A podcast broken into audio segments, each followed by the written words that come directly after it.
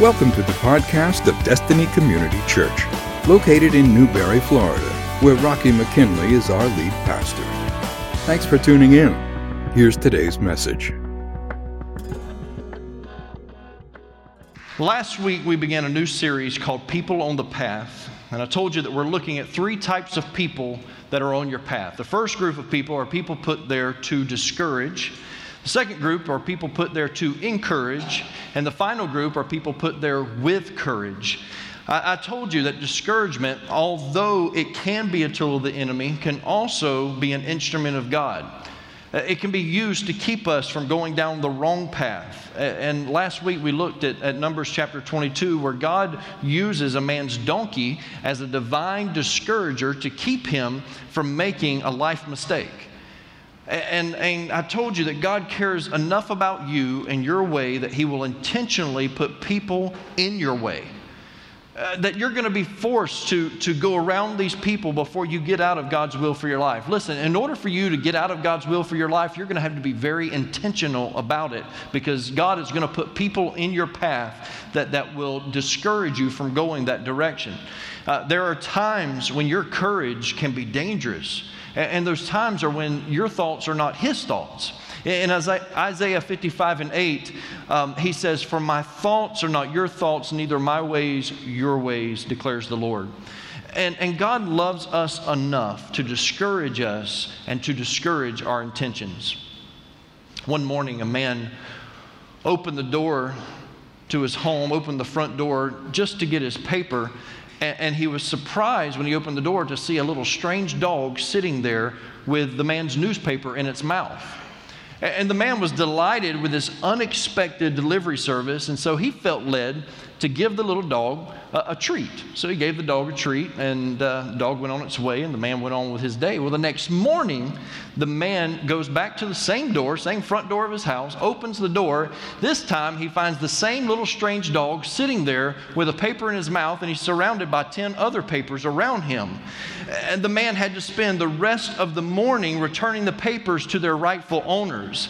That little dog was motivated by just a little bit of encouragement, just a little treat. He was motivated by it.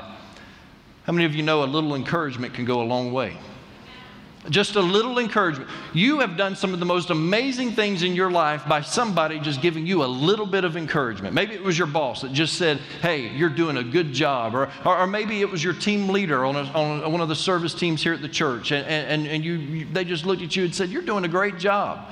Uh, maybe it was a parent or, or maybe another family member or a teacher that said, You are doing good. And they encouraged you. And a little bit of encouragement can go a long way.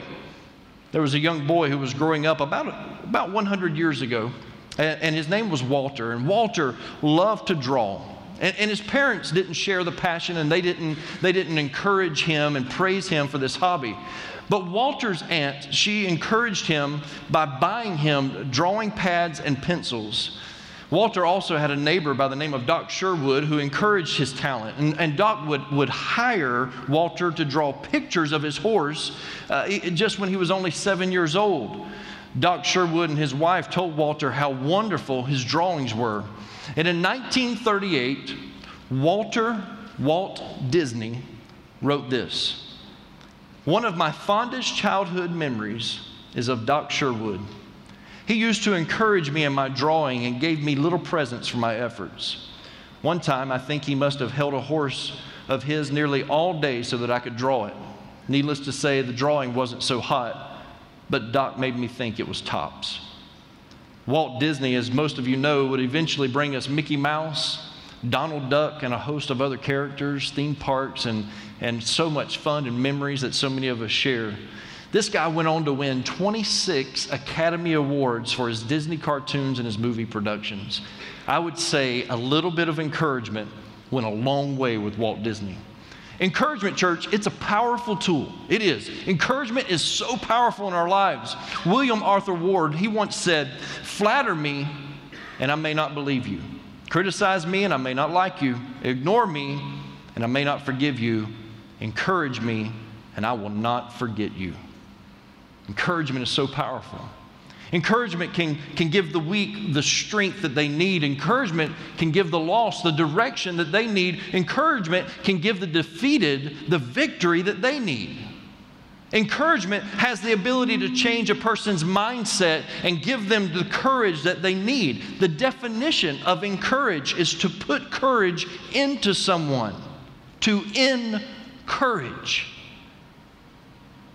What some of us fail to realize is that we've got the ability to put courage in people.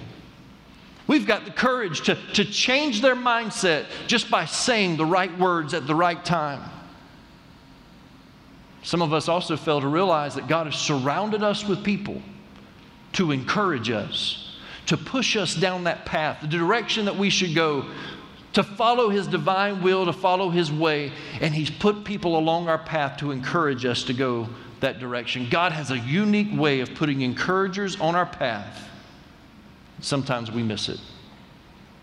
In Acts chapter 4, if you will, I want you to turn there. In Acts chapter 4, we meet one of the best encouragers of all time. This man's name is Joseph. They're going to call him something else in a minute, and we'll get to that. But, but I, I want to tell you a little bit about this guy because, and, and what's leading up to, to our introduction to him. It, it's a very crucial time for the early church. Christ has ascended to heaven and he has, he has put the church in the hands of humanity. Why God would ever do that, I have no idea, but yet he did. He put the church in the hands of humanity. And on this one particular day, Peter preaches a sermon, and 3,000 people give their hearts to Christ. They begin following the way, is what it's called. They come to the way of Christ. 3,000 people in one sermon. And, and, and as the days begin to go, the church is growing rapidly.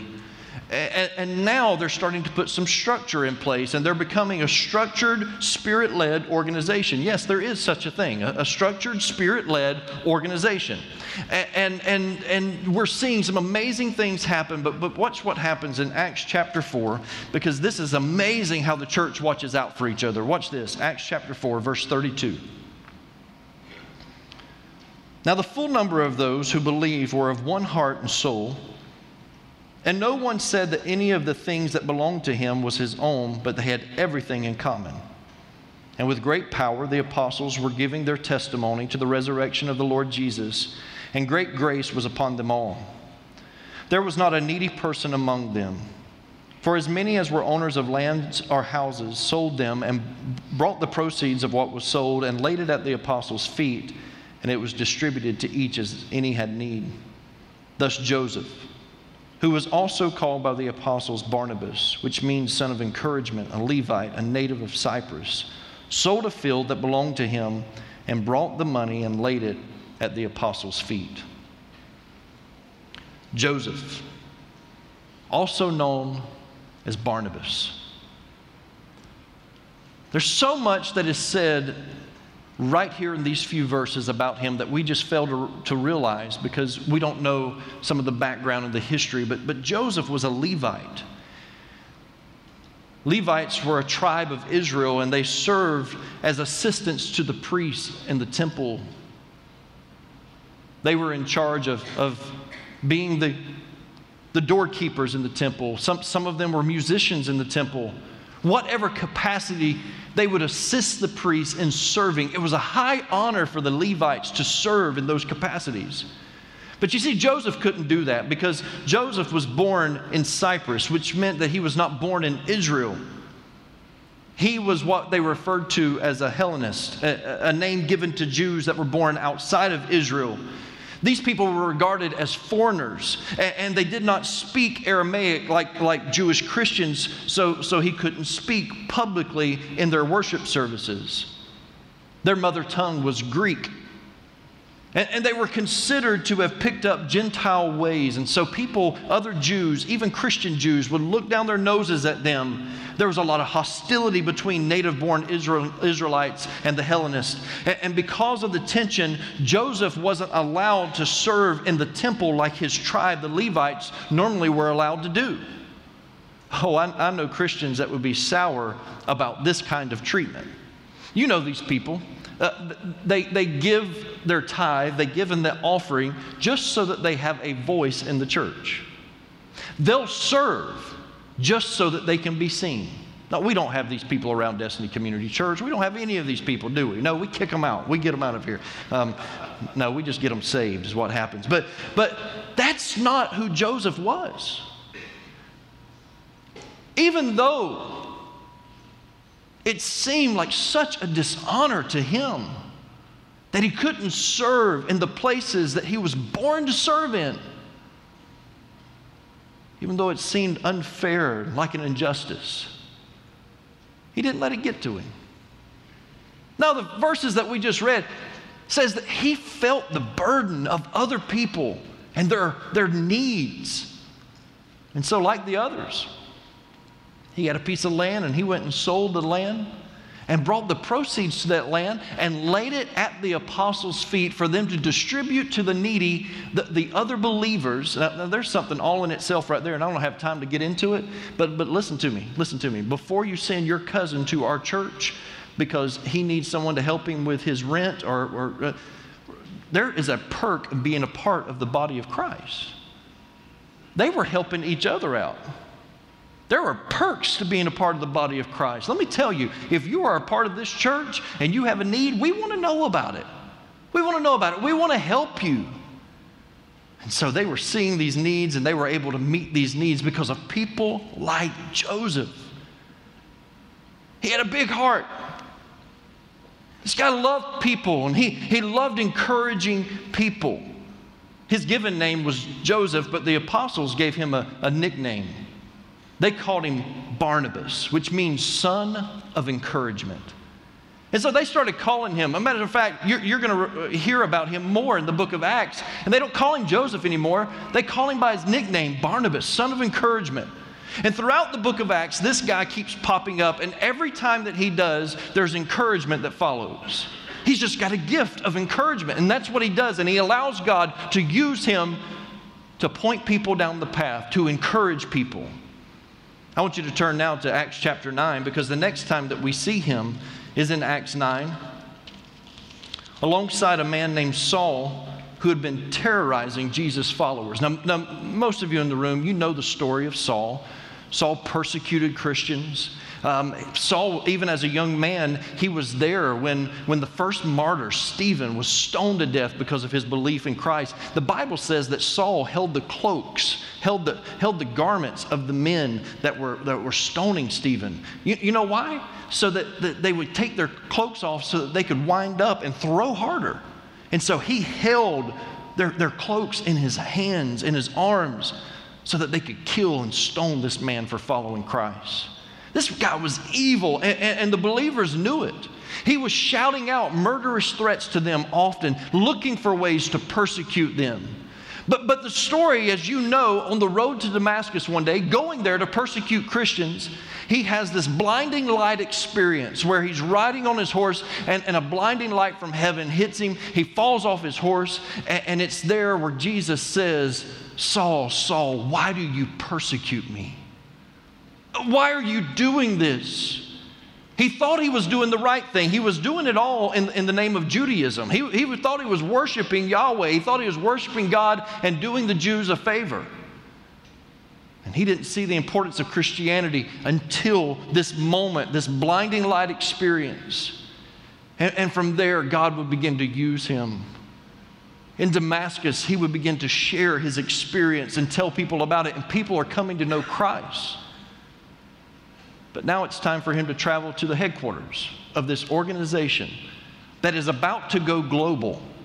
And so he goes to Jerusalem, and it's there where things take a little bit of a turn. So I want you to, to read with me. We're going to read Acts chapter 9. We're going to start reading at verse 26.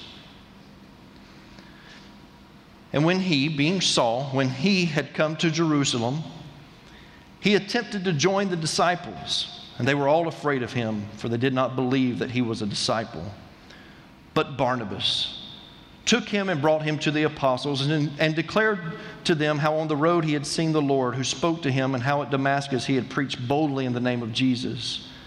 So he went in and out among them at Jerusalem, preaching boldly in the name of the Lord.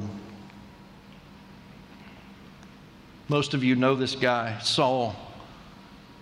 He becomes the Apostle Paul, writes two thirds of the New Testament, a very influential person in Christianity. His writings to this day, we'll read some more in a minute, and, and his writings to this day are still changing lives. We're going to read some of his writings, some of his letters. We're going to read from him today, and it's going to change your life. This guy becomes very influential. Why? Because of a man named Barnabas who said that Saul could be trusted when the disciples were afraid of him. But Barnabas comes in and says, You can trust this man. And it changes the scenario, it changes the way they look at him. And now the disciples embrace him on, on, on the recommendation of Barnabas. And Saul stayed with them there in Jerusalem. And the Bible says that he moved about freely and speaking boldly in the name of the Lord. Barnabas and Paul were often crossing each other's paths in ministry. It, it, it was amazing the things that they accomplished together. They were a great team. In Acts chapter 11, these two men, Barnabas and Paul, they, they stayed at the church in Antioch for over a year. They were co pastors of this church. And it's there in this church that they are pastoring under their guidance and teaching the disciples or the followers of Christ. It would be like us, people in this room, the followers of Christ were first called Christians at Antioch. They had never been called Christians before, but under the direction, under the leadership of Barnabas and Paul, they're now referred to as Christians. We get our name from these guys and their leadership and what they accomplished at that church in Antioch. The church in Antioch was a model for church planting. Not only was it the first Gentile church, the non Jewish church, but, but they would go out and they would send teams out to plant churches. They became a great, great tool of ministry. The gospel will become worldwide because of the ministry of that church in Antioch and Barnabas and Paul they are the ones that laid the foundation for it. Now, something happens as you read through the book of Acts that, that if, if you're not watching closely, you, you won't even catch it. But, but what ends up happening is that the, the roles are reversed or the names are changed in the order of which you read them. What was Barnabas and Paul, Barnabas being a mentor, an encourager for Paul's life, he wouldn't, have been, wouldn't even have been accepted in Jerusalem had it not been for Barnabas. But as you begin reading, you'll notice that, that their names are switched and they become Paul and Barnabas. This is significant in writing. But it didn't seem to bother Barnabas. Even though Paul is becoming the dominant leader, he didn't bother Barnabas. Barnabas was still an encourager. That's what he did. That was his gifting in his life. He was there to encourage other people. And Barnabas and Paul, or Paul and Barnabas rather, they accompanied each other on numerous missionary journeys. They traveled to Cyprus together. They go to Asia Minor and enter into Galatia together. They are not received by the Jews, but received by the Gentiles in Pisidian Antioch, which is a different Antioch. They go to Iconium, they heal in, in Lystra, and they preach in Derbe. These two men were warriors for the kingdom of God. They were a great team, and God was using them in mighty ways. But then something happens in Acts chapter 15. So, if you will, turn with me to Acts chapter 15. Because when human beings are involved, when humanity is involved, how many of you know that somebody's going to mess up, right? Oh, I know, I know. I, you think this church is so perfect, don't you? Oh, I know, I know. And, and I am, but the rest of our staff, bless their hearts, they're just not quite there yet. When humanity is involved, something is going to go wrong at times. It's just going to happen. And we see it. You're about to read one of the first disputes of the church, the early church, and, and here it is Acts 15, starting at verse 36. And after some days, Paul said to Barnabas, Let us return and visit the brothers in every city where we proclaim the word of the Lord and see how they are. Now, Barnabas wanted to take with them John called Mark. But Paul thought best not to take with them one who had withdrawn from them in Pamphylia and had not gone with them to the work. And there arose a sharp disagreement. This is a very democratic way of saying these guys were not getting along. They were not seeing eye to eye. And there arose a sharp disagreement so that they separated from each other. Barnabas took Mark with him and sailed away to Cyprus. Some of you have never been a part of a church split, and praise God that you never have, and I hope you never have to go through it. Because it is one of the most disheartening things that the kingdom of God has ever had to experience. I, I love it when new converts, new people come to know Christ in a setting like this because you don't have the baggage that some of us have being raised and growing up in the church. I've been through a church split before. It's one of the hardest things I've ever had to go through. And some of you that have gone down that road, you know what I'm talking about. I just read to you out of the Bible the very first church split. Paul takes Silas, Barnabas takes John Mark. And these two men, for the same cause, go in different directions. They're still loving Jesus, they still want to save people, but they cannot see eye to eye. And they split. It's tough. This is tough for me to read. It's, it's just, it's so disheartening that God's people can't see eye to eye sometimes, but, but it happens. And in this moment, they just had to agree to disagree and, and go their separate ways. Now, it would be very easy for me to make this sermon about Paul. And I'm going to show you where there's some mercy and grace extended into the life of Paul, okay? But don't get stuck there because this sermon is not about Paul. We have no record of Barnabas being angry with Paul. After all, Barnabas was an encourager. That's what he was known for, it's what his gifting was. He just decided that it was best for him to take Mark and go a different direction. But here's where grace comes in because the disagreement didn't last. It wasn't permanent. We know that because Paul and Barnabas would later work together in serving the church in Corinth to appreciate the ministry of Barnabas, you must realize the effect that encouragement has on people. And some of you know because you've been encouraged before. And you know how life changing it is when someone looks you in your eyes and says, I believe in you. I know you can do it. God didn't bring you this far to not see you through to the end. Oh, you've had people in your life that they've looked at you and they've said words like that, and it gave you the strength to keep marching on. They encouraged you as you were walking down that path that God has you on. And as you were walking down that path and they're cheering you on and they're telling you you've got what it takes to, to accomplish what God's called you to do, it gives you that courage to keep moving on. This isn't about Paul. The result of these events is a young man named John Mark. Because this is life changing. It's believed that John Mark was the interpreter for the Apostle Peter.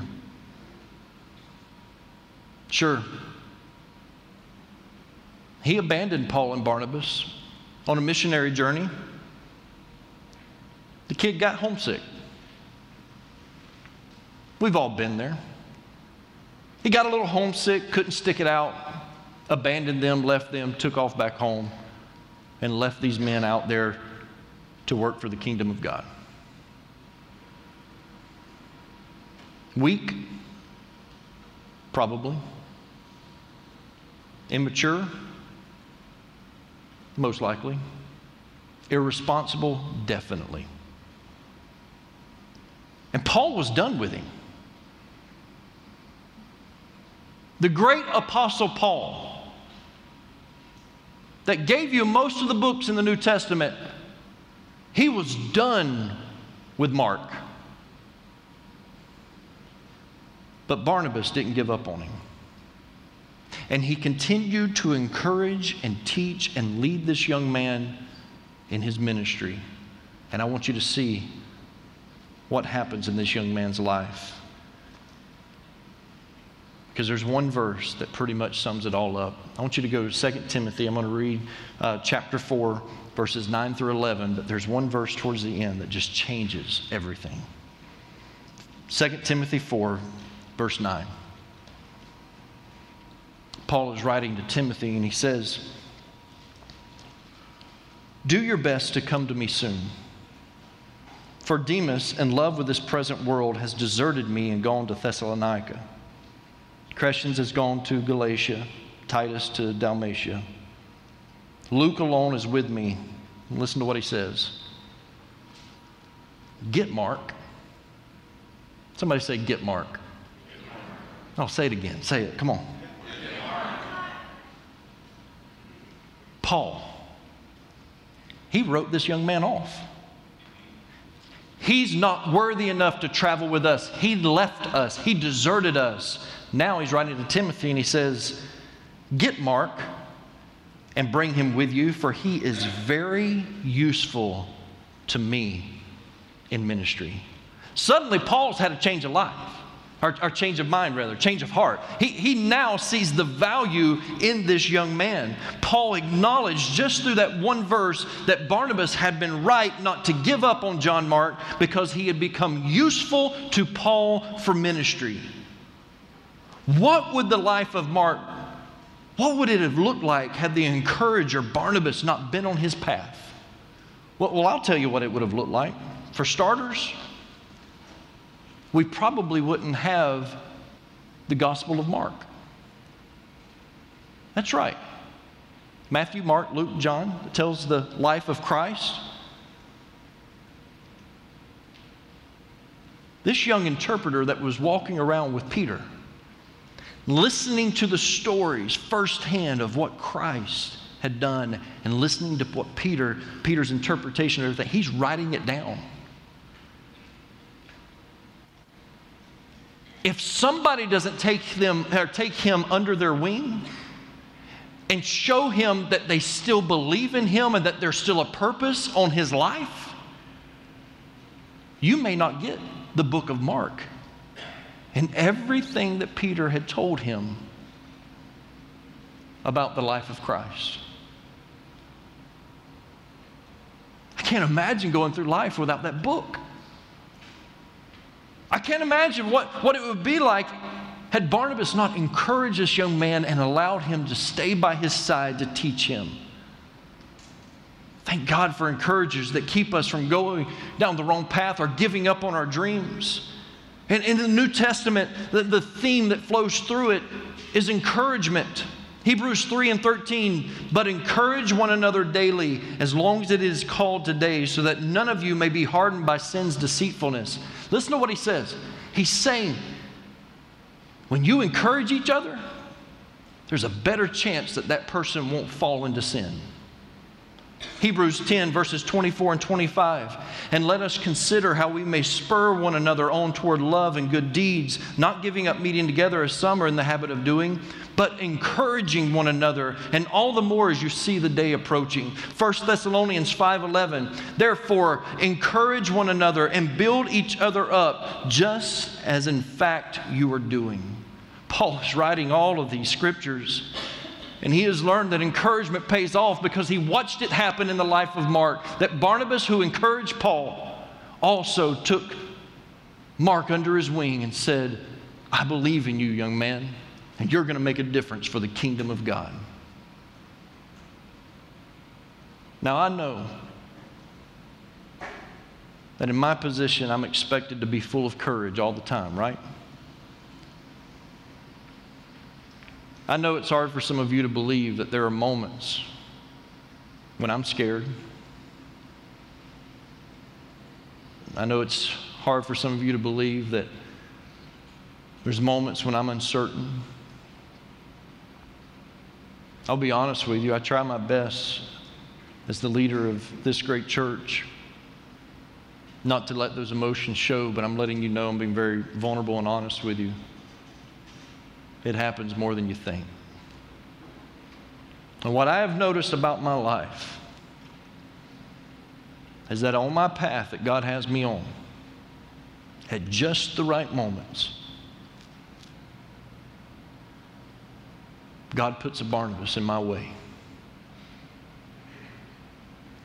And they say, Rocky, I believe in you. You're doing a good job. Keep going. God's got great things in store for you, and it happens all the time. In my office, I have a closet. In that closet, there's a box.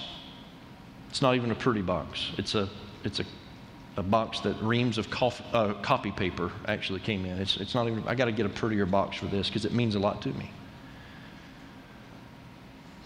But in this box, there's cards, letters, people who have encouraged me in the last 19 years of ministry.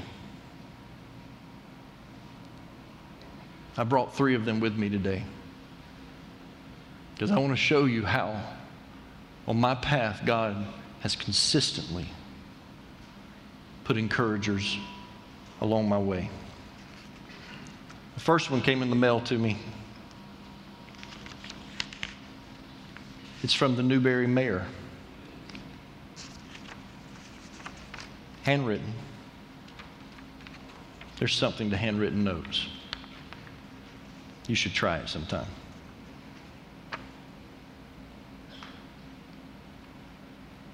He says, Rocky. That's what the mayor calls me. Rocky. A very uplifting and educational seminar this morning with the business leaders.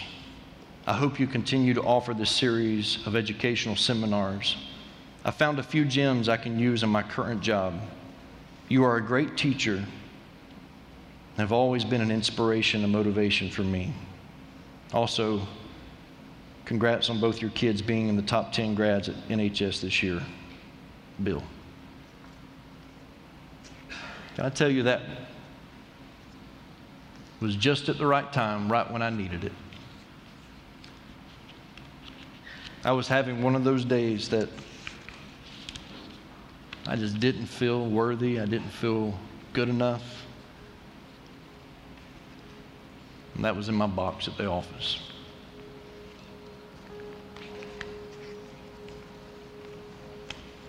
This was handed to me after service one Sunday morning.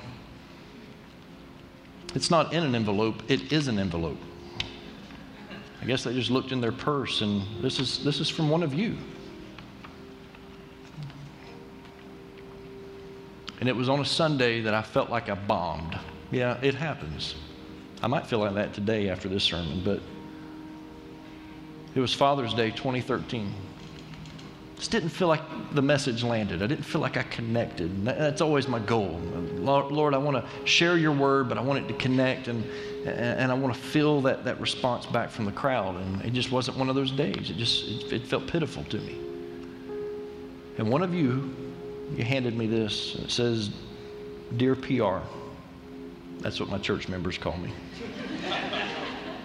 Dear PR, once again, you delivered an awesome message. The way you present the message, along with your down to earth words, is such a blessing to us all.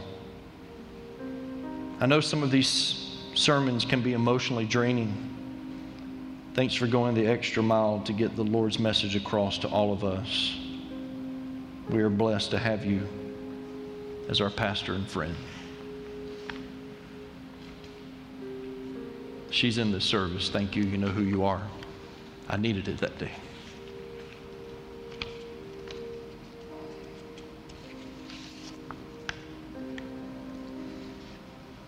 This is a card I received from one of my former students from the first youth ministry that I was a youth pastor, 1997 through 1999 in Live Oak. She sent me a card, and the card just says, just to say, thank you. She didn't even sign the card. Her name was Danielle, but she included a handwritten note, a letter. It says, Rocky and Mandy. I'm writing you because I just got back from a youth leaders conference where the speaker told a story about a girl in his youth group who started coming in eighth grade and was consistent through graduation. There was nothing really special about this girl. She was not the prettiest, smartest, or most talented one of the bunch, just committed. The story went on to say years later, this girl ended up in ministry. The point the speaker was trying to make was that you may not see the fruit from the seeds you plant in ministry at all or for a very long time. While listening, I began to cry because that girl was me. Nothing really stood out. There was nothing special about me. I made a lot of mistakes. I was kind of a dork and still am. But I was there. The seeds were planted. I came back around, so God took a willing heart and put me to work. I just wanted to say thank you for the seeds you planted in my life. I've said thanks before, but I feel I need to say it again. It was not the messages, although I'm sure they were good. It was the time you both invested, opening your home, allowing us to be a part of your life, giving me a chance on the worship team, and listening to me at Teen Talent, even though I wasn't that good. Now, as I go through student ministry from the other side, I'm looking for the Danielles. The kids people really don't see much in, but they are always there. I'll go on planting seeds that I may never see the fruit of because someone planted them in my life, even if they didn't know it. You and Mandy are wonderful people. I'm so happy to see the success you are experiencing. You're reaching so many people with the gospel in a real and relevant way. Thanks for the investment you made in my life. It may seem small to you, but it really made a difference. I know I could have written you on Facebook, but this letter does not require a response. I just wanted you both to know you are loved and appreciated.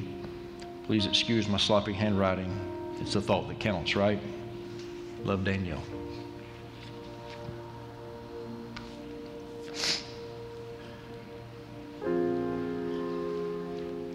So it got me thinking. I wonder. I wonder if John Mark reached a place in his maturity in Christ because of Barnabas sowing into him and investing into him and encouraging him. That one day the roles switched again. And that Mark actually began to encourage an old Barnabas like Danielle encouraged a middle aged pastor.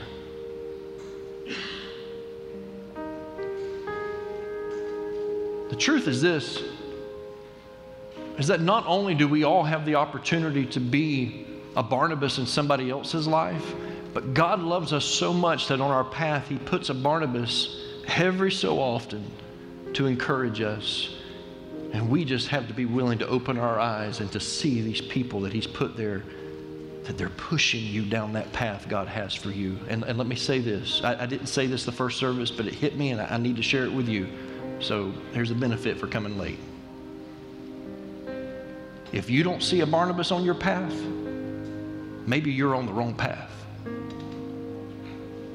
Maybe God is discouraging you from going that direction and He's got a different direction. And when you find the right path, He's going to put encouragers around you that keep telling you, do it. Do it. God's called you to this. God, God has strengthened you. He has gifted you. God wants you going that direction. They're there. You just got to be willing to open your eyes. Paul was blinded, and when God removed the scales from his eyes, he could see Barnabas. Thank you for listening to the podcast of DCC. We pray you have been blessed by today's message. We would love to meet you in person. For service times and directions, log on to www.destinycommunitychurch.org or call the church office at 352 472 3284. Thanks again for listening. Destiny Community Church for life's journey.